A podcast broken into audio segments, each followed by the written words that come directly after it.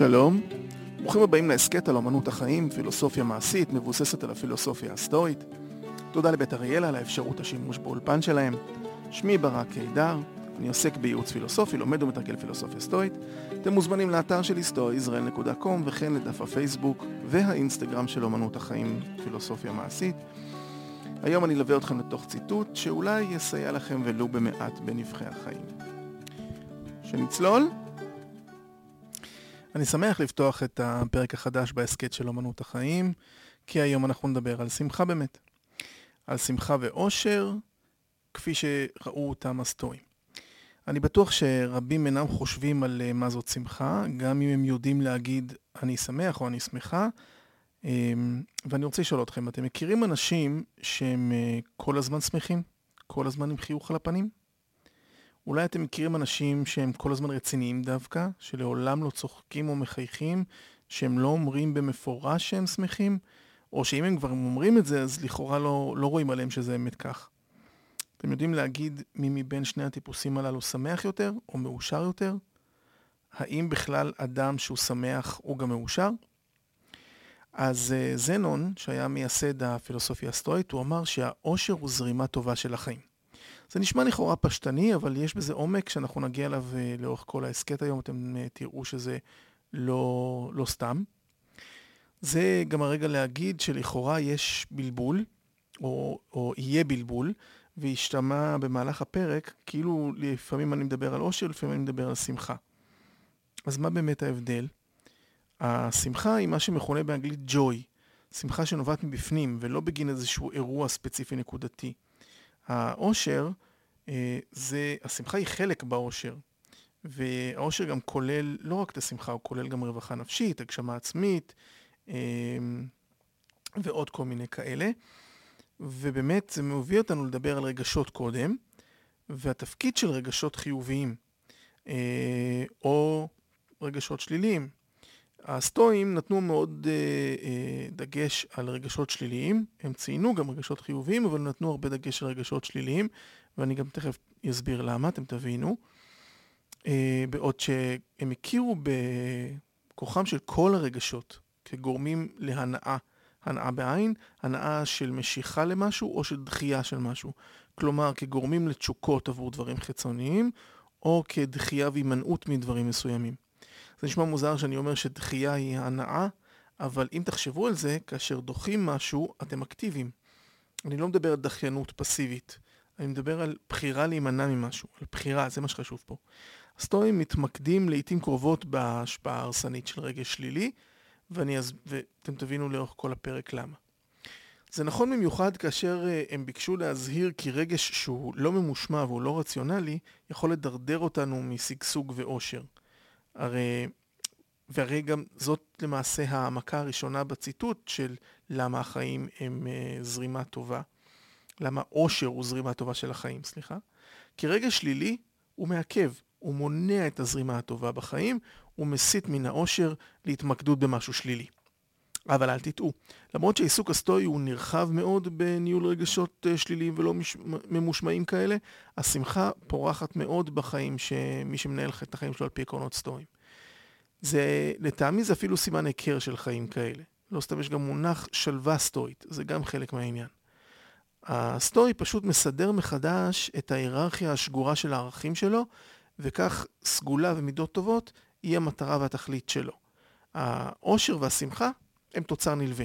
אני אסביר מה אמרתי עכשיו. לכל אחד יש איזשהו סט של ערכים. וכל בן אדם מתנהל על פי הסט הערכים שלו, וכל אחד נותן תעדוף לערך כלשהו על פני ערך אחר. הסטואים פשוט מסדרים לנו אותם על פי המידות הטובות. חוכמה, צדק, מתינות וגבורה. מן הסתם יכולים להיות הרבה מאוד ערכים לכל אחד. אה, כל דבר שבן אדם נותן לו ערך, הם בדרך כלל אישיים. אין שני אנשים עם אותו סט ערכים במדויק. אבל המידות הטובות הם הפוקוס העיקרי אה, של הסטואים, כאשר אה, אנחנו מנהלים את החיים שלנו, כשסדר העדיפויות של הערכים שלנו תמיד מתחיל במידות הטובות. החיים זורמים ללא איזה שהם מעכבים, אם אנחנו נצליח כמובן, בזכות המידות הטובות. סביר שלא תמיד נצליח, אבל שווה להמשיך להתאמן, כי כשמתאמנים, זה הצלחה גוברת מפעם לפעם, ההתאמנות על המידות הטובות, וכך למעשה יש פחות ופחות דברים שמעכבים אותנו. מה הקשר בין מידות טובות לשמחה? תכלית החיים היא לגלם את המידות הטובות במחשבה, במילה ובמעשה. זאת המטרה שלנו, לפעול על פי מידות טובות. זה מה שמניב את האושר. זה מה שמניב איזושהי שלווה וגם אה, מונע חרדות. אם תחשבו על זה, תמצאו שזה הגיוני, כי במידה מסוימת, שמחה בדרך, בעצם המסע שלנו, זה מה שנשאר אחרי שמסירים את כל מיני בתי כלא נפשיים כאלה, כמו כעס, כמו טינה, כמו קנאה, בושה, חוסר תקווה, או איזשהו פחד אה, ממה אנשים אחרים חושבים עלינו. כן, אני אמרתי בתי כלא, כי אה, זה, ש... זה לוקח את השליטה מהתבונה, ואז זה כולא אותנו בפנים. ברגע שאנחנו מסירים את העול הזה, מה שנשאר מכל כל השליליים האלה, זה שמחה. הסטואים טוענים למעשה שהשמחה הזאת היא, היא טבועה בבן אדם ביסוד. אם תסתכלו על ילדים קטנים, הם לרוב שמחים עד שמשהו מפריע להם, עד שמפריעים להם. ואנחנו כל החיים שלנו מוסיפים עוד ועוד ועוד ועוד דברים על עצמנו, עוד עול, שהופך את זה באמת, הופך אותנו להיות אה, אה, כלואים ומשועבדים לעול הזה. ותשומת לב לדברים חיצוניים כאלה, זאת הדרך אל חוסר שליטה וחוסר שמחה. להשתעבד לכל מיני דברים חיצוניים כאלה. השמחה אצל הסטואים נתפסת בדרך כלל כתחושה של איזשהו ניצחון, איזושהי הצלחה, אחרי שהשגנו איזושהי מטרה, בדרך כלל מטרה קשה. לא בשל גורמים חיצוניים, בשל, היא נובעת מבפנים, הצלחה פנימית, אני, אני הצלחתי. בעיקר כזאת שכרוכה, שאם היה לי באמת קשה להשיג והתגברתי, שמחה עוד יותר גדולה. כמובן ששמחה היא גם כשמישהו חווה איזשהו אירוע משמח כלשהו, זה נכון וזה לא פסול, אבל שמחה היא יותר מזה. זה מצב של הוויה בלתי מעורערת. חוויה של הנפש כשהיא משוחררת מכל מיני יסורים שוטפים, מעול כמו שאמרתי קודם. בעיניי זה חלק מהגאוניות של הסטואיות, שברגע שמסירים גורמים שליליים נשארת שמחה, כי, כי זה גאוני בעיניי שהיא תמיד בנו. אנחנו רק צריכים לא להפריע לה. הסטואים טענו מה שהרבה אסכולות עדכניות היום טוענות, זה שאי אפשר להשיג אושר או שמחה כשאתה רודף אחריהם.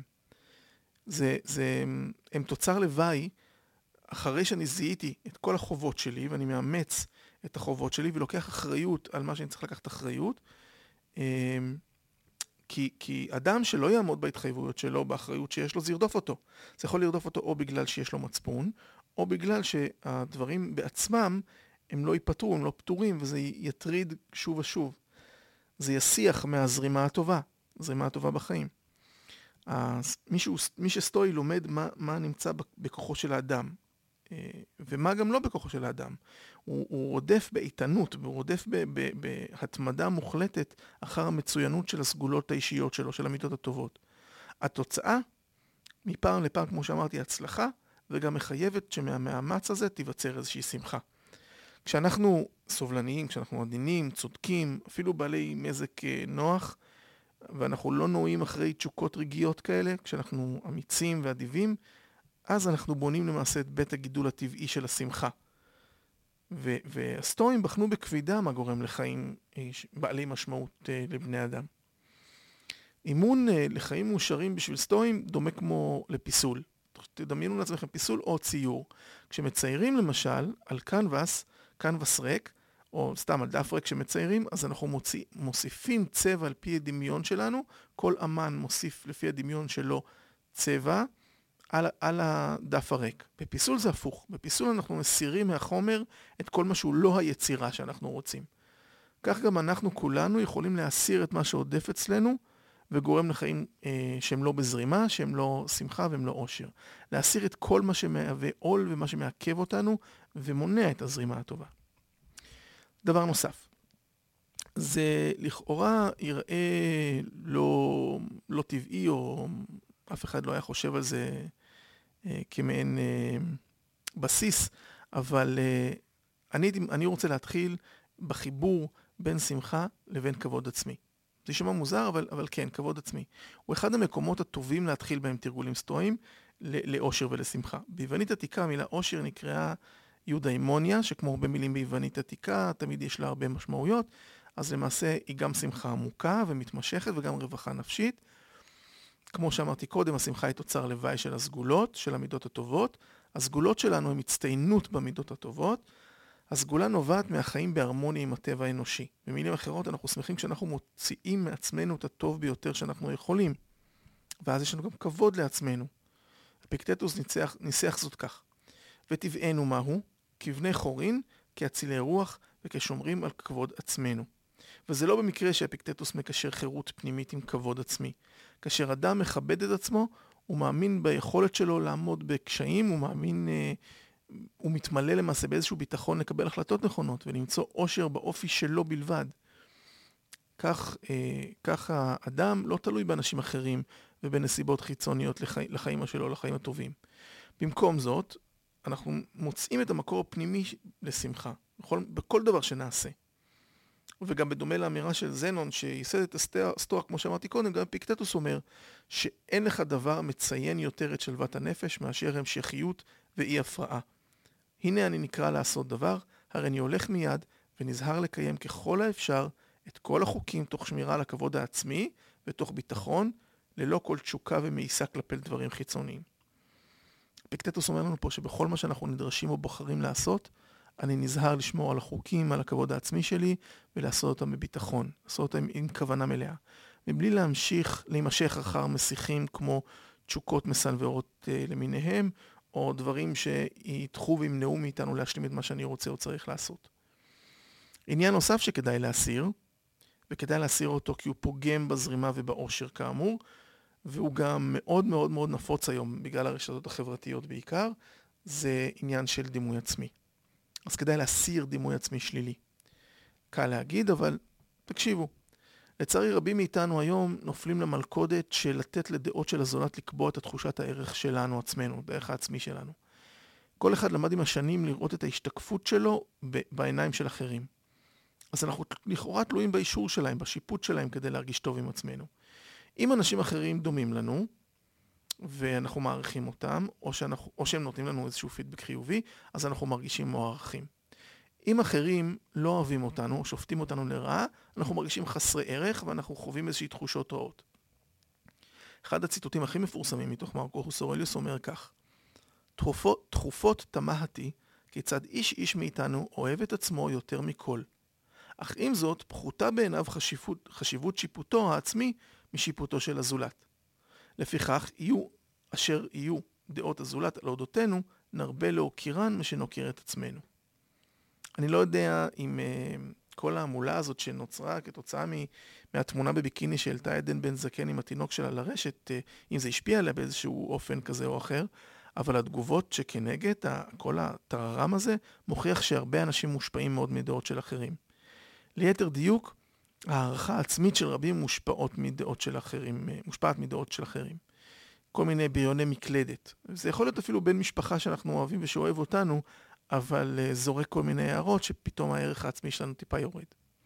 הפתרון שאני מציע לעניין הוא כמובן לא שלי אלא של סנקה, כי אם ציטטנו גם אפיקטרס וגם ארקוס אורליוס, נכון שגם uh, נצטט מסנקה, והוא כותב כך לחבר לוקיליוס, אם אתה שואל במה התקדמתי, התחלתי להיות ידיד של עצמי.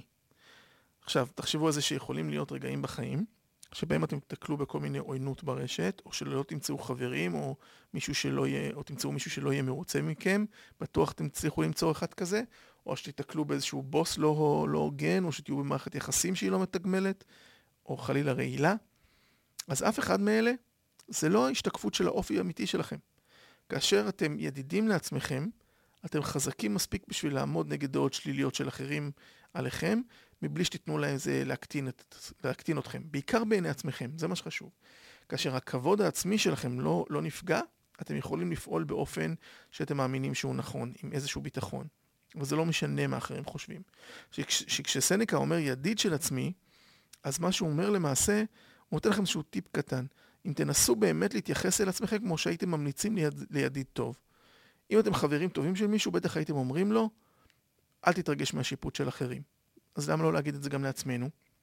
סנקה גם מייעץ לחברו לוקיליוס, הוא אומר לו כך, קודם כל לוקיליוס היקר, למד לשמוח. אתה חושב שאני גוזל ממך מתנות גורל אם אני מייעץ להימנע מתקווה המתוקה שבהנאות? להפך, אינני רוצה שתחסר לך שמחה לעולם. אני רוצה שתיוולד לך בביתך השמחה. היא תיוולד אם בקרבך היא תהיה. אז הסבר קצר סנקה מייעץ לחברו להימנע מתקווה. והסיבה זה בגלל שתקווה אומר שאתם משליכים את היהב שלכם, את הרצון שלכם בגורמים חיצוניים. הגורמים החיצוניים למעשה קובעים אם אתם תהיו מאושרים. הסטואים תמיד מייעצים, כפי ששמתם לב, לשים את הביטחון שלכם על עצמכם, על האופי שלכם. שבכם בלבד תהיה תלויה השמחה והאושר. אז אם אני מקווה שמשהו יתרחש והוא לא תלוי בי, אז גם, גם השמחה שלי תלויה בתוצאה שלו בשליטה שלי. לכן סנקה מציין את התקווה, הוא מייעץ לחברו להימנע מתקווה. הסטואים סבלו מדימוי של uh, אדישות, של חסרי שמחה, אבל זה טעות. Uh, זה, זה אבחון שגוי לשלוות נפש שלהם, כי כפי ששמתם לב, סנקה מ, מ, מייעץ לחברו לוקיליוס, תהיה שמח. אבל להיות שמח מה שבתוכו, הוא אומר, היא תיוולד אם בקרבך היא תהיה. וזה נראה ש, שכשאני אומר שהשמחה והאושר הם תוצר לוואי של המידות הטובות וההצטיינות בהם, שזה נוגד את כל מה שידעתם על האושר והשמחה. אבל אם תחשבו רגע, כמו שאמרתי בהתחלה, אדם שצוחק ושמח לכאורה באירוע מסוים, עדיין יכול להיות אדם שמאוד לא מאושר, נכון? כי זה גם שמחה רגעית כזאת, היא, היא לא תמיד אה, מלמדת על אושר. הסטואים למעשה מציעים שלא יהיו לנו הפרעות באושר, זרימה, נכון? זה יקרה אם נתאמן על המידות הטובות שלנו ואם לא ננסה לשלוט במה שלא בשליטה שלנו, והדעות של אחרים היא לא בשליטה שלנו. בעיניי זה גם תרגיל רוחני בפני עצמו לשנן את המשפט של זנון. אושר או זרימה טובה של החיים. כי אם אנחנו נחיה עם מוטו כזה מול העיניים, ברגע שנרגיש איזושהי תקיעות כלשהי, איזשהו מה שמעכב אותנו, איזשהו רגש שלילי, ואנחנו נזכר שהאושר שלנו תלוי בזרימה טובה בחיים, אז אנחנו נזכור לבחון מה בשליטה שלנו ומה שלא, ואנחנו גם נזכור שאם אנחנו נפעל לפי המידות הטובות, אנחנו נשחרר את החסימות אה, בזרימה של חיינו. ברגע שנשחרר את החסימות, תבוא השמחה. סתם כדוגמה בעניין הדימוי העצמי.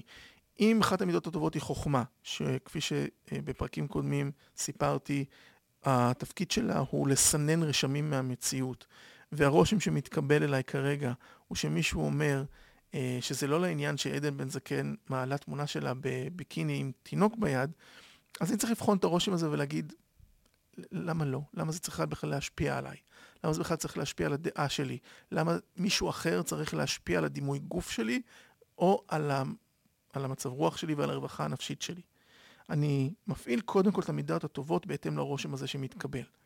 ואז אני למעשה מנטרל את זה מ- מלהשפיע על הזרימה הטובה בחיים שלי, על האושר שלי והשמחה שלי. וזה גם אומר ששמחה היא תוצר של שוויון הנפש שבא עם הידיעה שאני אחראי להשיג את השגשוג בחיים שלי. תחשבו כמה זה אה, מעצים. יתרה מכך, בהתקדמות לקראת האהודאימוניה, לקראת האושר, הסטואי חווה שמחה שמגיעה גם מתחושה של התקדמות בכל פעם, הצלחה בטיפוח של, טיפוח טוב יותר של הדמות שלי כבן אדם, כבן אדם טוב. ושמחה היא משהו שנטוע בך בפנים, היא גם, היא גם קשורה למערכות יחסים משמעותיות. אם אתם רוצים למשל למצוא תחושה של שמחה, זה לא סוג של שמחה שרק עושה אותנו מאושרים ברגע קצר, כמו שאמרנו, כי אכלנו עוגה עשירה או גלידה שאנחנו אוהבים. השמחה נובעת גם בפיתוח ותחזוקה של מערכות יחסים משמעותיות. וכמו שאמרתי קודם, שאם יש מישהו שהוא דומה לנו והוא מעריך אותנו, ואנחנו מעריכים אותו, אז אנחנו עושים שמחה גדלה. ואם יש מישהו שנותן לנו איזשהו פידבק חיובי, השמחה גדולה. אז טוב להחזיק במערכות יחסים משמעותיות, חיוביות, אבל הן יכולות להתחיל כשאני קודם כל דואג לאושר שלי, וכשאני קודם כל פועל על פי מידות טובות. ו... אמ, אז כשמטפחים כאלה מערכות יחסים משמעותיות, הם, זה קורה בגלל החלטות טובות שאנחנו לקחנו, ואנחנו מעודדים את המערכות האלה לפרוח. את המערכות יחסים האלה. השמחה והאושר מגיעים גם כשאנחנו נוגעים לטובה בחיים של הסובבים אותנו. אנחנו, גם אם אנחנו לא באיזושהי מערכת יחסים איתם. נעשה את זה טוב יותר כשאנחנו נטפח את עצמנו. אדם שהוא לא מאושר וסובל מאיזה שהם נטלים רגשיים, לא פנוי לגעת לחיוב בחיים של הסובבים אותו, ואלה שאיתם אה, הוא מנהל מערכת יחסים סובלים. אנחנו גם כך לא, לא, ככה אנחנו גם לא מונעים מכל מיני דברים קטנוניים ודברים שוליים. אנחנו פנויים יותר להסתכל מעבר לעצמנו. באותו מכתב של סנקה שציטטתי קודם, הוא אומר, אתה שואל מה היסוד של בינה טובה? שלא יסמכו אותך דברי הבל. אמרתי שזה היסוד, זאת הפסגה. יגיע לפסגה מי שיודע במה לשמוח, מי שאינו מפקיד את אושרו, אושרו בידיו של אחר. אז לסיכום אני אומר ששמחה היא המסע אל יודאימוניה, אל העושר, ועבור הסטואים שמחה היא חלק גדול מהמסע הזה אל העושר, ככל, אה, כמו כל רגש שנגזר מהתבונה והוא חיובי, ולא סתם רגש או תגובה למשהו שאנחנו אה, רגע, רגעיים כאלה. שמחה סטואית היא תוצר של התעמקות בכל מה ש, שאומר להתקדם ולפריחה ולשגשוג האנושי, לשגשוג שלי, וגם השקט הנפשי שמגיע כשכל השטחיות, אה, התעסקות בביקיני של עדן בן זקן, מוחלפת בהתעסקות, בהצטיינות במידות טובות. ולסיום, בכל פעם שתשימו לב שמישהו שיפוטי כלפיכם, או שהדעה שלו עליכם היא לא טובה, תגידו את מה שמרקוס אורליוס אמר לעצמו. תגידו שאתם אוהבים את עצמכם יותר מאשר את אותו בן אדם. אז למה לעזאזל הדעה שלו יש לה איזושהי השפעה עליכם? אז עד כאן להפעם. תודה לבית אריאלה שאירחו אותי, תודה שהאזנתם. אנחנו נשתמע בפרק הבא אם ירצה הגורל. היו בטוב.